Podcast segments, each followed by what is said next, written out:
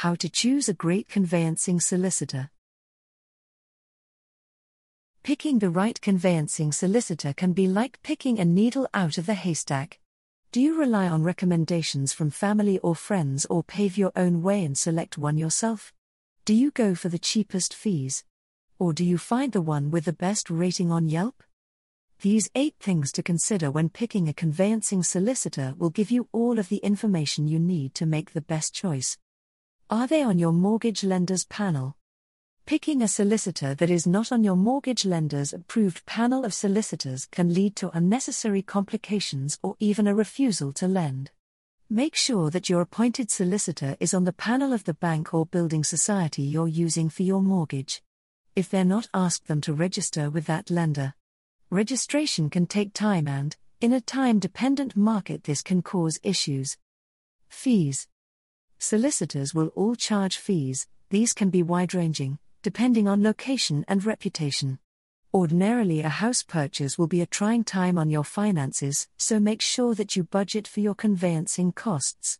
The cheapest conveyancer is not often the best solicitor, so be cautious if the price is significantly lower than you expected. Recommendations A great way of evaluating a solicitor is to check what the previous clients have to say about them as a conveyancer. If a conveyancer has outstanding reviews from people that they have taken through the process, you're likely to be in safe hands. Ask your family and friends. At some point, they are friends and family are likely to have been through the house buying process. Having a family recommended solicitor gives you a good idea of what expectations you should have. Likewise, if they have had a poor experience, you know you can discount them from your list. Don't take an estate agent's recommendation. Estate agencies currently face a vast number of financial challenges. One way they negate this is by having an agreement with solicitors. Oftentimes, an estate agent will recommend a conveyancer. This is normally because they have a financial agreement for every client they pass over. This can lead to you receiving poorer service than if you had sought out your own conveyancer or solicitor. Local knowledge could play a role. While you may be tempted to hire a conveyancer in a different location because they offer attractive rates, this may also have repercussions. Hiring a conveyancer from your local area puts them at an advantage because they specialize in that location. A local conveyancer will be abreast of local developments and news that could potentially impact your property purchase.